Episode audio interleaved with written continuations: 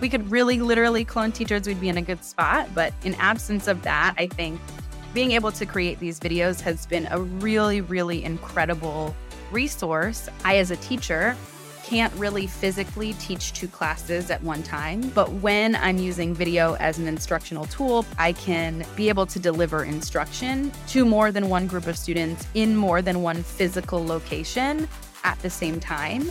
You're listening to EdTech Heroes, a podcast that looks at how teachers in today's classrooms can use technology to improve student learning. In each episode, a hero in the world of education will share their story and discuss how innovation can influence the minds of the next generation. Let's jump in. Hello, everyone, and welcome to EdTech Heroes. I am your host, Neff, and today I'm excited to be joined again by Olivia Nelson. Olivia is a former K 12 teacher and administrator. She has experience in standards based instruction and culturally responsive pedagogy, and she leads all professional development for educators at Screencastify. Olivia, welcome back to EdTech Heroes. Thanks, Neff. I'm super excited to be back. This is one of my favorite things that I get to do. The last time we had you on was a few months ago. We were coming into the school year, and now we're talking in December, about to approach winter break. What's happened in the past few months? What has the first half of the school year been like? Yeah. Well, what has it not been like? I feel like is the real question. I am absolutely blown away by teachers sort of resilience, resourcefulness, the way that educators are handling this year in education. I think coming sort of out of, which we're not quite out of, right? But moving out of the pandemic as we knew it, you know, I think some mm-hmm. teachers kind of expected this year to maybe be easier and or back to normal. And I, I just in my communication and, and interactions with educators, that has not really been the case. But I am absolutely blown away by the way that educators across the board kind of continue to show up every day for students and to make learning possible no matter what. I mean, they're facing all kinds of things from you know, budget cuts in an already strapped for resources context to teacher shortages in a job where they already have so much on their plates to all kinds of macro level sort of policy changes that are affecting what teachers can and can't do within classrooms. And I've just seen overall and across the board that teachers are kind of sticking with it and doing whatever it takes to make sure that students are still learning and quite frankly learning even more quickly than they have historically given sort of the kinds of gaps and learning loss that that people are experiencing. So I've just again to say it for the fourth time I think that teachers are doing just an absolutely incredible job with all of these things that no one could have expected that are being thrown at them. Yeah, totally. I feel like we went through the pandemic and there was almost this conversation if we can just get through this, things are going to be back to normal. And now there are all of these other ancillary challenges that folks are attempting to face in their classrooms and overcome. I think the last time you were on the podcast, you talked a little bit about this idea of teachers cloning themselves through video. Is that something that is helpful as teachers kind of attempt to go through these challenges? How do they leverage that in this era of education? Yeah, absolutely. I mean, in absence of like an mm. actual cloning machine, I think that video is like as helpful as it gets in terms of being in more than one place at one time, right? Like if they could, we could really literally clone teachers, we'd be in a good spot. But in absence of that, I think being able to create these videos has been a really, really incredible resource as folks are seeking to, you know, kind of do the same things with less, so to speak. So, one, I think that being able to share resources and video being a shareable resource is something that is absolutely amazing. I, as a teacher, can't really physically teach two classes at one time, especially if they're in two different physical locations. But when I'm using video as an instructional tool, particularly for the direct instruction portion of any given lesson, all of a sudden, with video being sort of a, a resource that can be used simultaneously in I mean, up to hundreds of places at a time. Now, right, I can be able to deliver instruction to more than one group of students in more than one physical location at the same time. And so I think that just that has been sort of invaluable again in trying to achieve the same outcomes, if not better outcomes for students. In a lot of times in contexts where there just isn't, there aren't a lot of resources. I think that also when we think about sharing, it's a time issue, right? When I think about planning all of the lessons that I have to teach, in addition to the eight, we'll say eight, even though many times teachers are working more than that, hours a day that teachers are serving physically in the classroom, there's all of this mm-hmm. time that goes into planning instruction and when teachers can share instructional videos and other resources, it alleviates some of that planning time so that teachers are freed up to do other things, right? And so I think that it's really, really incredible to see teachers sharing resources, collaborating, using video as a way to preserve their time, their energy, their ability to do their jobs well, you know, in terms of student outcomes and, and what that means. I would say that's the first thing is is just sharing. And then I think mm-hmm. communication is another big one that I have seen teachers really really kind of lean on video for. So actually I would say not even just mm-hmm. teachers, right? So I see administrators communicating with teachers via video as kind of one of the ways that video has come into play here. Again, to talk about time saving, when I'm a teacher and I have all of these things to do, particularly when you know, I have teachers on my staff that have quit or left, and I've had to take on some more responsibility, which many teachers in this country are having to do. That staff meeting for an hour after school is is really gonna make it difficult for me to get everything done that I need to. And so I've been really excited about the way that administrators have leaned on video to communicate with teachers also and to help teachers have a little bit more autonomy over their time, right?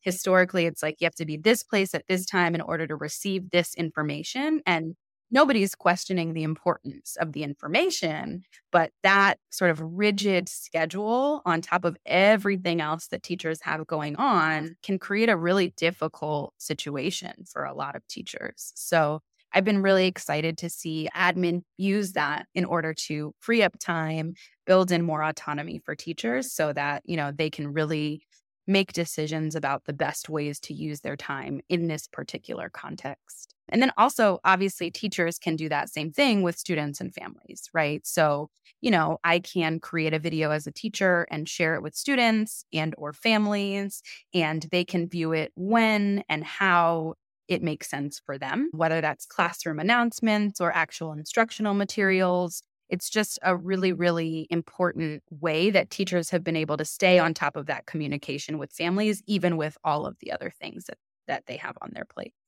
So I, I think when we divorce ourselves from this idea that everybody has to have instruction in the same place at the exact same time, then it opens up this whole world of possibility in terms of what classroom models could look like and really more broadly, what education can look like. So, when you think about it, what are some of the classroom models that you've seen be really effective? And what types of things are teachers now able to do when they have sort of this rewatchable, pausable video that they're using to deliver instruction? Yeah. So, it's a great question. And I will start my answer with a confession. My confession is that when I started my teaching career, I was working in a classroom with desks and rows, very sort of traditional, me standing in the front of the classroom, disseminating information to students. Later, I moved to a school that had really small class sizes where we did a lot of centers and rotational small group learning. And that shift was really difficult for me based on kind of what I was used to. And so that's my confession. And I'll follow it immediately with a shout out to all of the teachers that are teaching right now that are going out and taking the risk of trying something new. A lot of it is probably out of necessity, but it's still not easy, right? So being that person that is willing to try out a new model and or advocate to an administrator that what we have currently is not working um, is a big deal. And so, huge shout out to all of the educators working right now that are doing that really difficult but really important work. So, there's my confession, my shout out. And now I'll actually answer your question. So, in terms of learning models that I've seen folks adopt, I would say that one of them that I've seen kind of a lot more often that we've talked about previously together, but also I know you've talked to other folks on the show about is flipped learning. And so, kind of doing some of the core learning outside of the classroom. Again, to your point about not all being in the same place at the same time, trusting that I can share instructional materials via video and students can engage with those materials when and where it works for them. And we can use instructional time in kind of more innovative ways, whether that means small group work, whether that means kind of giving students a little bit more choice and autonomy within the classroom, right? That learning model I've seen gain a lot of traction. And again, I've seen folks who maybe never even dreamed of trying something like that experiment with it and and find success in various kind of ways and formats. The other one, which I think is sort of related, that I've seen people get really excited about is student led learning. And so, you know, have seen student led learning happen in a variety of ways, whether it's just students choosing from a variety acti- of activities and video being one of those can really, really encourage students to kind of one, learn themselves as learners. So now I know, you know, oh, Miss Nelson, I watched the video last time you gave a choice and I had a really hard time paying attention. I need to actually be in the small group with the teacher because I need more of a kind of back and forth there. Or, right, I've seen also, in addition to students knowing themselves as learners, it allows teachers to be a little bit more purposeful in understanding their students as learners, right? So now all of a sudden, I can kind of think about who my students are as learners and give them the option to engage with the material in a way that works for them. I think another kind of student led learning model is self paced learning. So even if the previous way that I described is kind of everyone is still doing the same lesson or topic or objective, so to speak, it's just different ways of tackling that versus the self paced model, where I, as a student, am moving through the actual objectives and unit at the pace that works for me. So, not just the activity itself being different, but the, the objective and the thing that I'm learning being different based on how much time I need to learn it, how difficult it was for me, what kinds of activities I need to engage in to really understand the material. I've seen video be really, really successful in those kind of self paced environments. You know, and I, again, I've seen people just be so creative with what that looks like, whether it's putting a physical kind of map in the room where students are moving through rotational centers and deciding when they're ready to go to the next center or station, or it's kind of creating playlists in whatever kind of LMS or format works for the teacher and the students. I just have seen some really, really innovative things pop up in terms of how teachers are allowing students to make those decisions for themselves about when they're ready to learn the next thing. So, those would be kind of two of the big things that I would say blended learning and student led learning, where I've seen video be a huge, huge mm. piece of creating a successful environment for those things. Totally. I think that we've talked about some of those things in different episodes of the show. But I think what's always striking for me is when we put students in a position where they have some ownership over their own learning, the dividends that we get from that are just enormous in terms of engagement, in terms of what portion of the learning they actually retain. So many things. But on the flip side, when we think a little bit about the families that are a part of that learning, it can feel so novel, right? Like w- most of us and most parents that we're interacting with went to school in the way that you described starting out your teaching career, right? Where they sat in a desk in a row, they got all of the information at the exact same time as their peers. And now, as they're interacting with their kids and hearing about this idea of choice or this idea of them pacing their own learning, that can feel just absolutely crazy. So, how do teachers start to engage with parents to get them on board with these innovative classroom models and ensure that they are partners in education?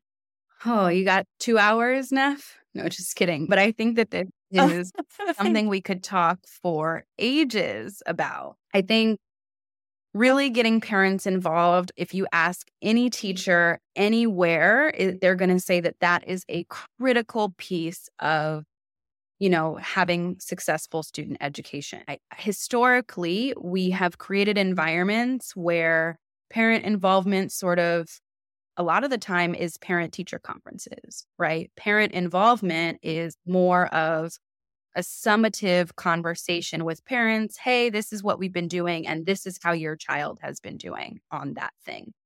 And what I think is really, really exciting about the moment that we're in right now is that I'm starting to see a lot of teachers view parents and families and, and the community at large as more of a partner in this process, right? It's not that my job is to teach and then update you on what I've taught.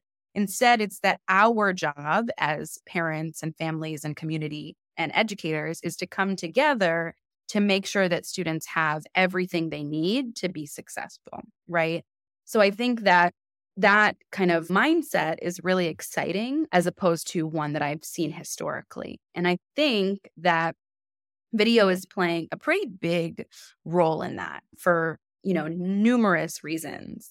The first being that parents just have access to instructional materials in a way that really they haven't historically, right? Um, you know, I, I know a lot of schools welcome parents to come sit in classrooms and kind of engage with class material in real time. But a lot of parents have really prohibiting schedules and that that just isn't possible, right? For me to go and kind of watch my student learn math at one in the afternoon on a Tuesday just isn't going to work for everything else that I have on my plate as a parent.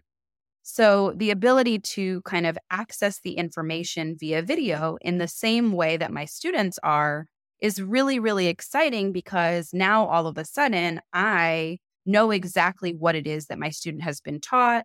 I can kind of better understand how well my student understands that material based on my own understanding of it. Right. And so I think that that is one thing that is really, really exciting and definitely kind of bolstering this partnership attitude for parents and families and teachers.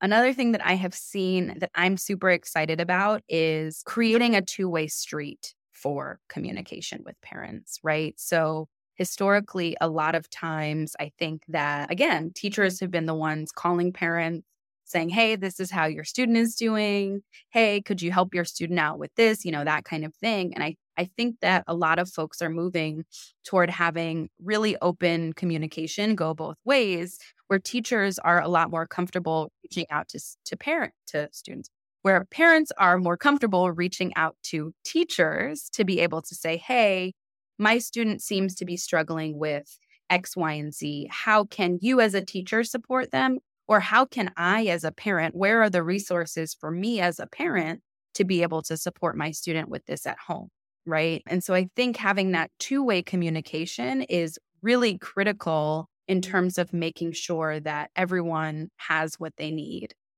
Yeah, a hundred percent. And I think there are two big themes from what you're saying that are super cool. The first being this idea of access, right? And we're not locking you out of the classroom because you have a prohibitive schedule. Or I even think about perhaps parents who maybe don't speak English when I started out teaching. I started in a school where 90% of the students there, English was a second language. And there was this language barrier a lot of times when I was trying to interact with parents who so desperately wanted to be a part of the conversation. I think about things like uploading a video to YouTube and being able to turn on the auto translation feature for subtitles, and that being a way of providing access. Or maybe a parent is working working the third shift and they need to be able to watch that video at two o'clock in the morning. That's access, right? And then on another level, we also think a little bit about this idea of this asynchronous conversation where we don't have to play phone tag between school and home and we can each sort of communicate at our own time. So maybe that teacher is recording the first message at two o'clock in the afternoon during their planning period, and that parent is responding at nine o'clock at night. And there's no sort of expectation that that teacher is then getting back to them at nine o'clock at night, right? But but that sort of thing is really cool, and I think that we're talking a lot about innovation and changing the model. But it sounds like what you're positing is that we also change the model in which we use to communicate with families. Yeah, absolutely. Cool, cool. Yeah, just kind of giving everybody an opportunity to engage in ways that make sense for that individual, which is super cool. So, as our first returning guest here at EdTech Heroes, you should be familiar with our segment where we ask you to share some tips and advice for teachers. During our time together, we've spoken a little bit about sort of this landscape and how it's changing in the future. What are some tips that you have for teachers heading into 2023 for the second half of the school year or perhaps beyond? Yeah, I have one huge tip that I think covers no matter what kind of technology or classroom environment or whatever we're talking about. And that is don't be afraid to be a newbie. I think that it is be extremely scary to try out new things. And we are in a moment where the things that people are trying are exciting, they're different, and a lot of the times they are working. And I think when we see other people experiencing success with new technology, new classroom models, all of that kind of stuff, it can feel like, oh, I don't want to try that because I don't want to be new and unsuccessful. And I just want to remind folks that everyone was new at everything at some point, right? And so don't be afraid to try something just because you're going to be new at it, because that is the first step to being good at it is being new and bad at it right and so i i just want you know again to i i had to take this advice myself but just regardless of what kind of technology it is even if it seems to be totally different from anything you've ever tried just don't be afraid to be new at it that includes asking questions making mistakes and give your students the same grace we're all trying new things all the time and the more we are risk takers in that environment, I think the better results that we will see. For sure. I guess every expert initially starts as a novice and embracing that beginner's mindset and not being afraid to fail and all of those things, I think ultimately make us better professionals. So I think that's awesome advice, right? Regardless of what it might be, that thing that you've been scared to try, that platform you've been scared to sign up for, give it a go. It might work, it might not, but even if it doesn't, that is totally okay. We want to model that behavior for our kiddos. So even if it doesn't work, that's actually fantastic. We get to show our kids how to fail forward and to be able to garner some lessons out of things that don't quite work out the way that we thought they would. Totally. So, one last question for you. What are some of your favorite online resources to share right now? What are some of the things that are making you think, that are pushing you forward? Where can we go to find out more? Yeah. So I will reveal myself as kind of a big nerd and say that anything that has to do with kind of macro level education trends is really interesting and exciting to me. So there are all kinds of news sources. Wherever you get your news, check out the education mm-hmm. column in that news source and see what is going on on a macro level. Obviously, that stuff tends to eventually impact what we do in a classroom setting and in a school setting. So I am always just like looking at kind of that kind of stuff every single day. I'm reading tons of articles about education. And so I would recommend it because some of those kind of ideas or um, that collaboration can come out of looking at what other people are doing other places and kind of what trends might be coming down the pipeline. So that would be the first. And then the second is kind of a little bit of an answer that I'm sure everyone who's ever been an educator would agree with, which is just check out Twitter, Pinterest, anything else that is sort of crowdsourced information where folks can freely exchange ideas. Educators have some really great ideas, and we don't have to reinvent the wheel every time we go to teach something, try something new. There are people more than likely that have done what you're doing before and have some insight into how it works and what the best way to do it is. And so you can find all kinds of ideas, resources, and stuff like that in some of these sort of crowdsourced information hubs. So I would encourage you to check out the official news and then the unofficial news via those other websites as well. Yeah, I like that bifurcation. I also like that you have directed us to sort of just check out everything, right? Like there certainly is value in following specific folks on Twitter and Pinterest and all of those places. But there's also something to be said for I need to be able to teach my kids about the Declaration of Independence. And I'm going to just search for that thing and see what comes up in terms of what conversations have previously been had on Twitter or what sort of resources have previously be, been pinned on Pinterest. So even if you're listening to this and you're like, I don't quite have my PLN completely down pat on some of these online communities, that might be okay. Just search for the conversations that you're interested in at that particular moment. And that might lead you to some folks that you really enjoy, or perhaps it just leads you to a resource that is really, really dope and you're able to use with your kids. So, really love that super salient advice. Yeah. Awesome. All right, Olivia, thank you so much for joining EdTech Heroes again. And listeners, be sure to visit the Screencastify Resource Center. You'll find tons of things written by Olivia over there. So if you liked what she was talking about here, there's a whole lot more where that came from. You can also check her out on the Screencastify YouTube channel, where she talks about tons of ways to use Screencastify and to push your classroom forward. My name is Neff, and I'm looking forward to seeing each and every one of you next time. Thank you for listening to this episode of EdTech Heroes, presented by Screencastify. Screencastify is the leading video creation tool for creating more personal learning experiences. If you enjoyed what you learned in this episode, be sure to follow EdTech Heroes wherever you listen to your favorite podcasts. Or visit screencastify.com to get immediate access to all the latest episodes.